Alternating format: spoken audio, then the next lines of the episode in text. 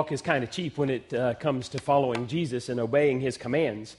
It's always easy to say you're going to follow him, but whenever he tells you to step out in faith, that's when it becomes difficult, and that's when we find out if you really believe in him or not. Today, we're going to finish up our series on uh, loving your neighbor as yourself. And we said that this is the key thing that God created us for two things. One, He created us to love Him, have a relationship with Him. And then the second thing is He created us to love our neighbors as ourselves. And we're supposed to spend this life learning how to love one another better. And uh, we carry that with us into eternity. Today, I'm going to focus kind of on the world, and the world is really on my heart because I've been um, in Haiti for the past week. I got back Friday, uh, Thursday night and um, just been thinking about my brothers and sisters down there. Now, today I want to talk to you um, about this idea of loving your wor- world, and I read some excerpts from a book called Rich, Free, Miserable The Failure of Success in America. and it's by a guy named John Brueggemann. And he asked this question Why, when we have so much in America, more than any other country in the world, why are we still unsatisfied? And he basically answers the question by saying that in our relentless pursuit of more, that we're just destroying our souls. And when we have destroyed souls, we don't know how to have relationships with other people. We're destroying relationships as well. And he begins the book with a story about climbers of Mount Everest. And I thought this was interesting because I've talked about Mount Everest before. But he says that climbing Mount Everest has no social benefit whatsoever. Um, it doesn't help anybody, it doesn't save any lives, it doesn't make the world a better place. He says that climbing Mount Everest is a purely ego driven pursuit. People climb Mount Everest for one reason, one reason only. You know why that is? Just to say, I did it. And they will spend sometimes thousands of dollars. The cheapest one that I've seen where you go yourself and you're pretty much, you know, guaranteed to die is about $10,000. If you get the nicest Sherpa guides, you can spend 60 to $100,000 and 9 months of your life trying to prepare to go up uh, and climb Mount Everest successfully because you've got to establish camps and you've got to do all of these different things, all kinds of training. And he says it's purely an ego driven pursuit and people go to crazy expenses to do this. And one out of every 10 climbers of Mount Everest die on the mountain. And most of their bodies are still up there. And he tells a story about this guy named David Sharp. May 16th, 2006, David Sharp had spent all this money, done all of this planning. He was climbing Mount Everest and he got injured. And this was a bad leg injury, so bad that when people came by him, they're thinking, this guy's going to die. And they left him to die. 40 people passed him knew he was going to die, and they kept going up the mountain, and they left him there to die because they said, Your problem's not our problem. We're worried about what we're going to do with our future. We don't care about what you're going to do. The dude died on the mountain that day because these people were more concerned about their goals, their agenda, than reaching out to someone else. And, and Brueggemann calls this the Everest syndrome. He says, We've got such self centered lives, my goals, my retirement, my plans, that we're missing people all around us right now who are dying on the side of the road. They're injured, and we miss them because we're not paying attention. And so I'd say that that's a pretty serious indictment, not just on America, but on American churches as well, because I think we're not loving our neighbors as we love ourselves, because we don't know about our neighbors. our Creator did not make us to live lives that were for ourselves.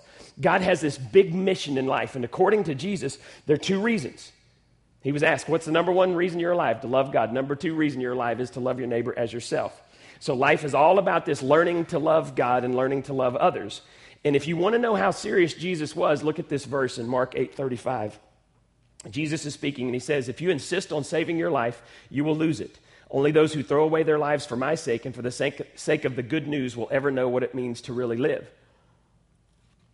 Until you learn to give your life for a plan and a purpose greater than your life, according to Jesus himself. You may say that I'm narrow minded. All I'm doing is quoting Jesus. So, the founder of our religion, the founder of Christianity, is saying, You won't know what it's like to live until you learn um, to give your life away. So, what he's telling us psychiatrists have already discovered this, what God has said thousands of years ago. Psychiatrists understand that significance doesn't come from status, it doesn't come from sex, it doesn't come from salary. Significance comes from service.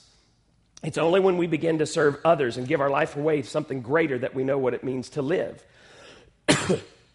so, how do we know how to love the world? That's what we're going to talk about today. We got to start at the beginning. So here's the beginning everybody is loved by God. Everybody in the world is loved by God. Everybody is created by God, by God. Everybody is created in the image of God, but not everybody is in the family of God. You have to choose to get into the family of God. The Bible says that we become children of God through adoption, through faith in Christ.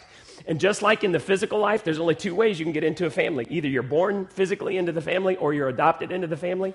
In the spiritual life, there's only two ways, and the Bible talks about both of these as being a, um, uh, about salvation. You can be adopted into the family of God, and you're born again into the family of God.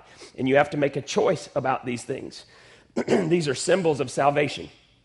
Um, once you're in God's family, then you become a part of His plan to reach the world. And all of, all of history is moving toward this climax. History is not circular. I mean, we do repeat a lot of the same mistakes that we make all the time, but history isn't circular. You don't get to go back and do yesterday over. Yesterday's a part of your past. History is linear, and history is moving towards a climax. And there was a beginning of history, there's going to be an end of history. And this middle time is when God has this plan to save the world, and He wants us to be a part of it. and it really, um, it really took off around Christmas 2,000 years ago when Jesus Christ invaded the planet. And he, he came on this search and rescue mission to try to find people who were lost and show them how they could get back to God.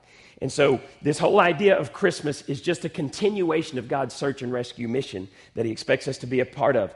The moment you become a part of God's family, that's the moment God gives you the same mission. You're inducted into His mission when He was here. In John 17, verse 18, Jesus is praying. You've heard the, the Lord's Prayer, Our Father who art in heaven. That's not the Lord's Prayer, that's a model prayer. If you want to hear Jesus praying, you read the chapter, read chapter 17 of, of the book of John. And in verse 18, he says this. In the same way, he's talking to Father, God the Father. He says, In the same way that you gave me a mission in the world, I give them a mission in the world. Jesus is praying and he's saying, God, you sent me, and now I'm commissioning everybody who becomes my follower to do the same things that I did in the world.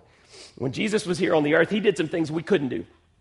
He uh, lived a sinless life and died on the cross as a substitute for people who were, were dead in their trespasses and sins. We can't do that one. He healed all kinds of people who came to him. We can't do that one. But we can do what Jesus did. He did five things. There are five purposes in the Bible, five things that a church is supposed to be about, five things that an individual Christ follower is supposed to be about. Five things, and these are the things you're supposed to do with your life. You're supposed to worship God. You're supposed to fellowship with other believers. You're supposed to evangelize, which means tell people about how they can get to God. You're supposed to disciple, and you're supposed to have some type of ministry worship, evangelism, fellowship, discipleship, and ministry. It's what Jesus did. And so, whenever I uh, am supposed to follow him, I'm supposed to do. My mission is I'm supposed to do what Jesus did. It's real simple. This, this isn't a hard thing to, to, um, to figure out. It may be hard to do, but it's not hard to figure out what we should do. So, if I'm supposed to do what Jesus did, where am I supposed to do that? Well, first of all, is everywhere, but mainly wherever you are. you do it locally, you do it in your neighborhood, you do it in your city, you do it in your state, you do it in your um, in your country and you do it in the world. You're supposed to have this thing where we're supposed to do those five things worship, evangelism, fellowship, discipleship, and ministry. We're supposed to do those every day of our lives, everywhere we are, but we're not supposed to keep it to ourselves. Jesus said we're to go to all the world. So God has a plan for your life, and, and once you know, you must go. Once you know God's plan, you have to go, you have to answer uh, God's call. It's what the Bible teaches. Instead, instead of spending all my time and energy on my personal Mount Everest, I'm supposed to do what Jesus did. True Christ followers, you look at their lives and they emulate Jesus. And so I want you to turn to somebody, I want you to say, God has a plan for your life. Don't miss it. Look at the other person. Say, God has a plan for your life. Don't miss it. the last part of that insinuates that you can miss it. And many people do because they're, they're worried about their own Mount Everest. And God says, No, my plan is bigger. My plan is harder. My plan is so much more fulfilling. And my plan will help bring about the salvation of the world. And um, uh, it's not enough just to be saved. Let me read you this verse. That's the next answer there. But this verse from Isaiah says this Now the Lord says to me, It isn't enough for you to be merely my servant You must do more than lead back survivors from the tribes of Israel. I have placed you here as a light for other nations. You must take my saving power to everyone on the earth. It involves the whole planet. So God's plan is bigger than just you, but He wants you to be plugged into His plan.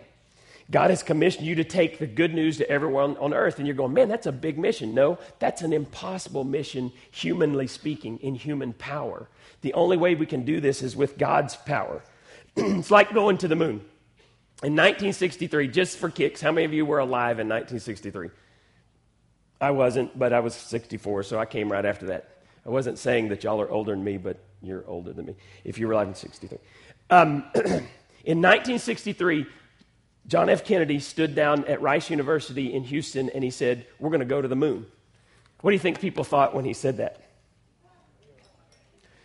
It was crazy because physically we didn't have any clue how to get there. Scientifically, we'd not made anything that could get there. We had no idea what was going on. But he said by the end of the decade, we're going to go to the moon.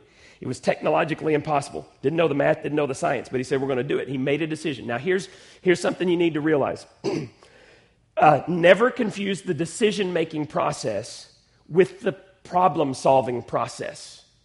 You don't make a, you don't solve all the problems before you make a decision. Let me give you an example. Um, our, uh, we just paid off our note. Uh, our church is debt free. And, um, and we were going to do the paperwork today, but we didn't get it. We'll get it this week from Elkhart State Bank, so we're going to burn it next week. Uh, a little over three and a half years ago, um, we did this whole thing called Building a Great Life. And, and about 30 individuals said, We're going to pay over and above the tithe and we're going to try to get out of debt. And, and people in here, people in this room, people in this church pulled me aside and they said, You're nuts. It's not going to happen. And, and friends of mine, they've told me later. They don't tell me at the time. Sometimes they'll tell me much, much later. They'll come up and they'll go, Man, every time you tell us we're going to do something, I think you're crazy. There's no way this church could do that. But in a little over three and a half years, um, if you count the new land that we bought over here, we still call it new land. It's not new land. But over here with the, the extra parking lot and all that stuff, in, in three and a half years, this little church has paid off almost $300,000 uh, in debt. And so as of this moment, we are debt free, and that the glory goes to God. But, but here's the thing. when, whenever I felt like God was telling us that we needed to be debt free, did I have all the answers? Absolutely not. But did I believe that God wanted to do something in us so that only He would get the glory? That's the only way God works. He doesn't want to do things that you and I can get the glory for. He wants to do things that bring glory and honor to Him. And so um, when, we, when we make a decision that we're going to get out of debt or we're going to do anything, we're going to go to Haiti. When we started this church 11 years ago, I was telling the folks this last week in church uh, in Haiti. when we started the church, I had no idea. I didn't, I, if you'd asked me right then to point to Haiti on a map, I wouldn't have known where Haiti was. I knew the, the general area, but I didn't know anything about Haiti. It wasn't in 2010 when the earthquake hit Haiti that I knew that I was supposed to go. And how would I know? How would I possibly have known in 2002 when we started the church that we would take over 40 individuals in four years to a place called Haiti. They would spend their money. And the Haitians ask us stuff like this Why would you spend your money to come over here and play with kids? Or, or, work. You know, we go over and we do a lot of work, but we play with kids and they think we're crazy to come over there. And we say, we just want to help. We want to be a part of this. Nobody knows in the decision making phase about all of the answers. You're nuts if you think that you're going to get all the answers before you start. It's like somebody saying, well, I'm going to figure out marriage before I get married. Anyone try that? I mean, I, I, read more books, I think, than anyone about marriage before I got married, and, and I've learned more in the last 22 years than I learned in all those books, right? Anybody give a testimony? You don't have marriage figured out, right? How many of you said, I'm going to learn how to raise kids before I have kids? Yeah, right.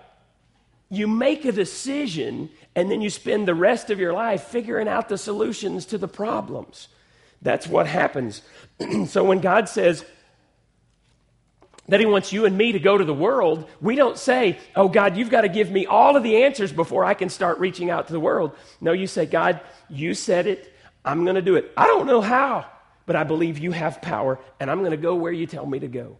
And so we start with Haiti, and we never know how many, how our influence in Haiti. I, I told the Haitians this um, when we were back there in, in July. there's going to come a day, there's actually probably more Christians percentage wise in Haiti than there are in the United States now. And there's going to come a day where their children or their grandchildren may need to come tell my grandchildren or great grandchildren about Christ because of the way our nation is going. They have nothing. I drove through places in Haiti that I'd never seen before. And, and there's still so much work to do. And I've told you this we will not finish the work in my lifetime. We'll finish Mariani. Hopefully, we finish that church in a year. And I got to see Pastor Valco. He's the pastor at Mariani. And I got to give him some pictures. Alex had taken a bunch of photos, and I handed them to him. He was blown away that Alex had given him pictures and of people in his church. And so he's going to go out to Mariani and just distribute them. And I've told him, I said, we will keep coming. I told him again when I saw him, we will keep coming till your church is finished because he's kind of discouraged. We started on his church four years ago, and we got the school finished. We got the first uh, the, the, the worship center and then the balcony and the walls are up, but we don't have a roof on it yet.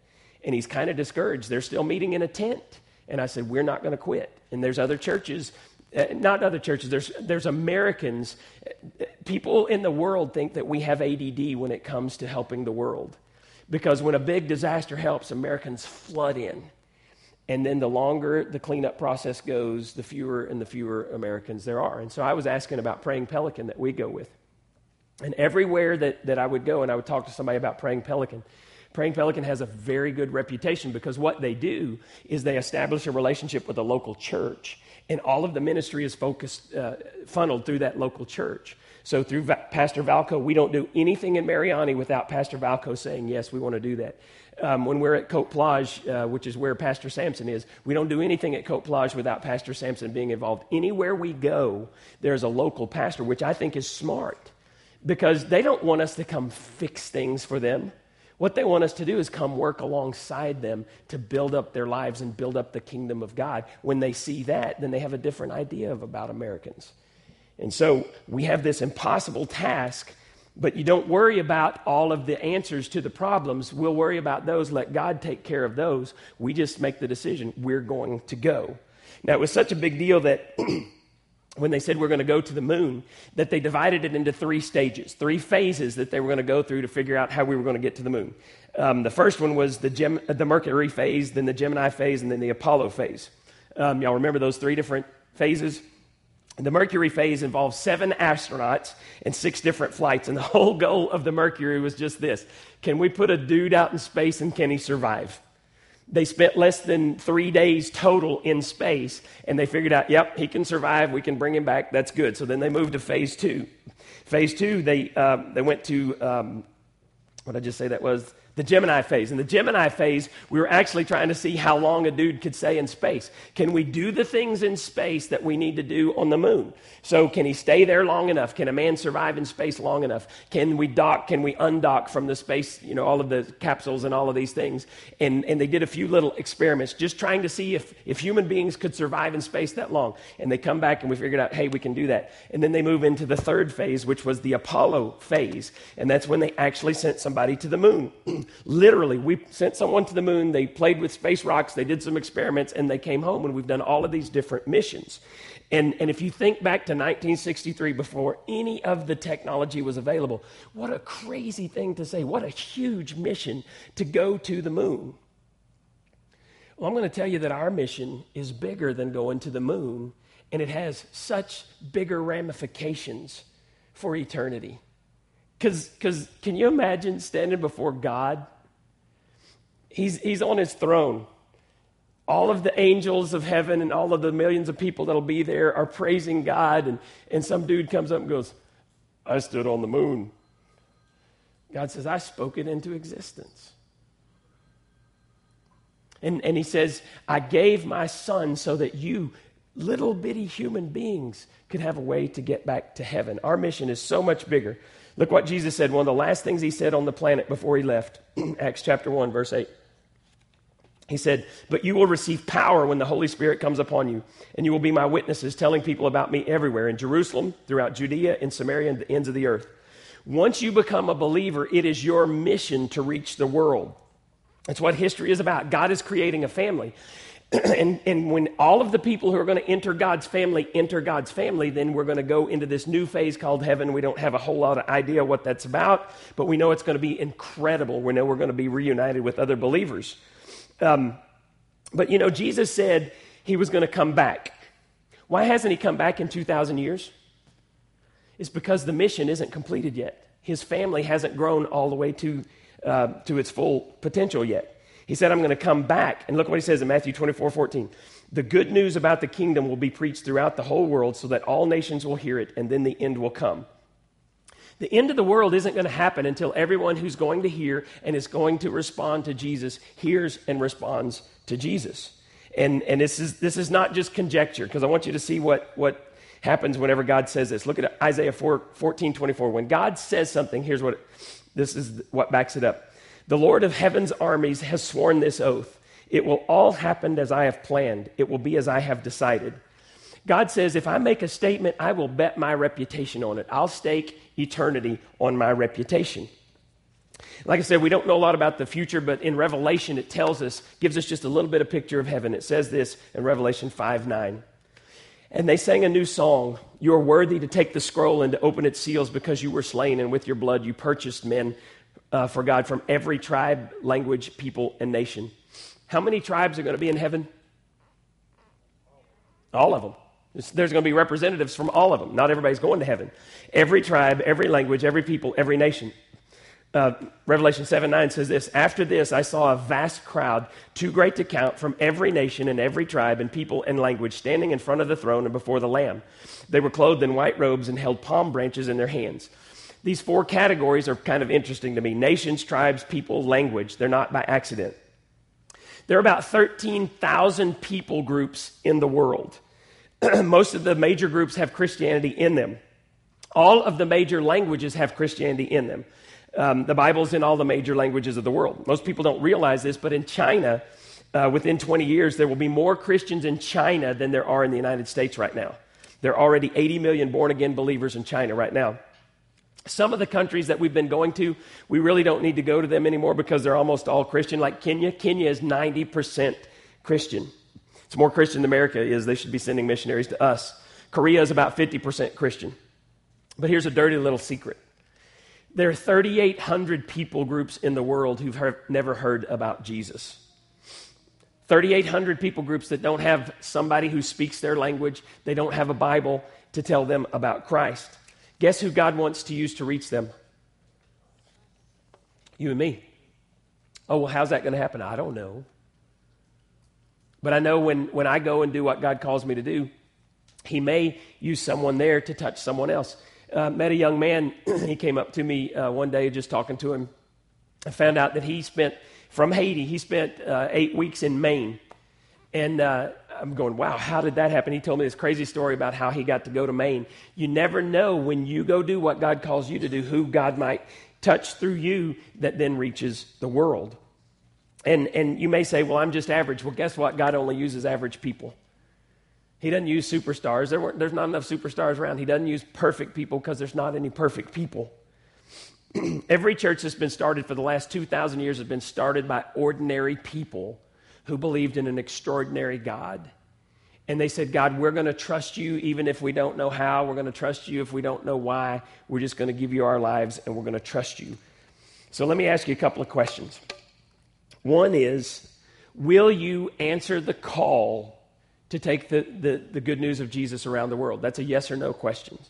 You don't have to, you don't have, to uh, have all the answers. That's just a yes or no question. So, this is what I'm going to have you write on the back of your card in a minute. Will you say yes to God? I will go wherever you call me, whenever you call me to go. and then the second thing is, um, I, I, actually put an extra slide in. Psalm 67 2 says this. Do I have that on there, Mike? There it is. Um, Send us around the world with the news of your saving power and your eternal plan for all mankind. I'm going to ask you to take that verse. Um, that's the Living Bible translation. So if you want to look it up later and, and memorize it, and kind of make that your, your life verse. If you've been struggling with knowing what you should do in your life, um, maybe you should start doing what Jesus did, and, and you can use this and you can have meaning and purpose. And if you'll say to God, I will go wherever you send me, you may be surprised in 10 years where all He has sent you and the opportunities that you've gotten to, uh, to speak for Him. Um, when Pastor Sampson asked me a year ago if I would preach for his church, I was like, sure. Because if you ask me far enough in advance, I'll say yes to just about anything. You know, I don't didn't really think that through. Had to uh, had to prepare six messages the week that I went to Haiti, and uh, man, that'll wear you out. And it's so difficult to to preach to people that you don't speak their language. Like I love speaking here and I can tell, you know, even if I don't if you don't get my jokes, I can still make fun of that and y'all laugh. But you know, you say something to them and then Armando would be tr- uh, translating and and I couldn't tell for the first 2 days. I'm like, "Man, I don't know if anybody's even hearing a word that I'm saying."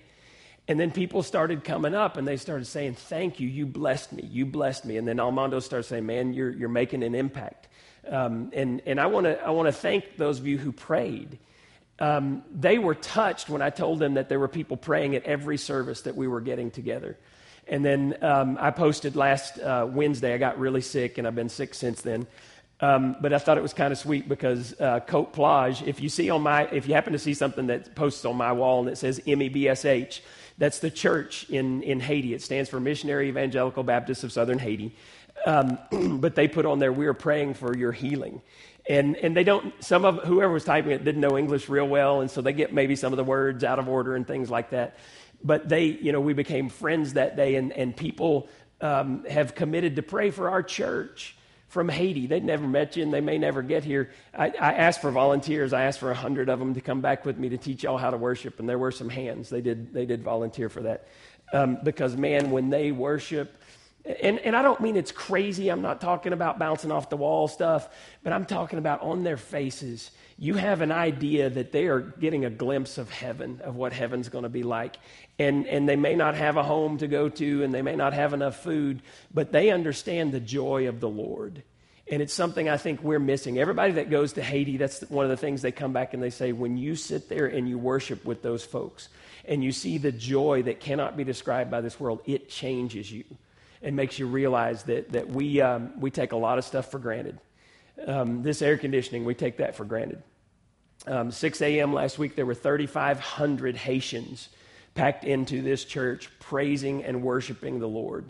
There were about another 500 that came at, at the 9 o'clock service, and then there were five to 600 every night. And uh, Janie, Janie went and got all my shirts pressed, so I had, I had five different uh, shirts and a couple of suits, and man, I would just be wringing sweat by the time we were done. And I would have to go and hang things up, you know, and, and all of that stuff. Um, but I thought these people will be there. And in fact, their conference doesn't finish till tonight. So they kept going. Even after I left, there was another guy that came in and preached from Thursday night through tonight. And those people are going to be there and they're going to be worshiping and they're going to be serving. And what I want somehow is for our church to understand what worship is.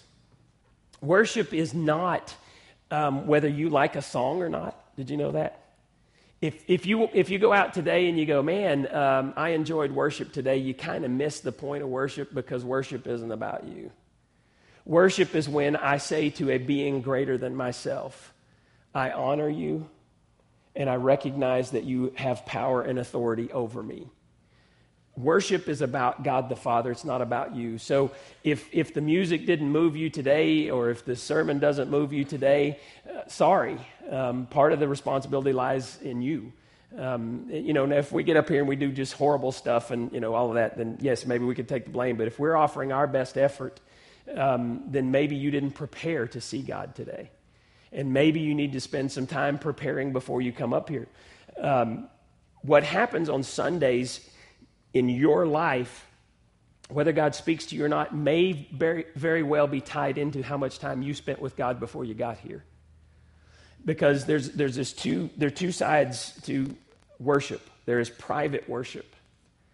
Jesus said, when you pray, go into your inner closet and close the door and pray to your Father in secret, and your Father will see and he will answer your prayers when you prayed in secret, then you come out and, and you can't wait to get to church and worship with other brothers and sisters. Those of you who are in small groups, you understand what I'm talking about. When you go there, you just get filled up. I know the ladies' Bible study, the men's Bible study, my small group that we've had in my house, we just get filled up being with other Christians.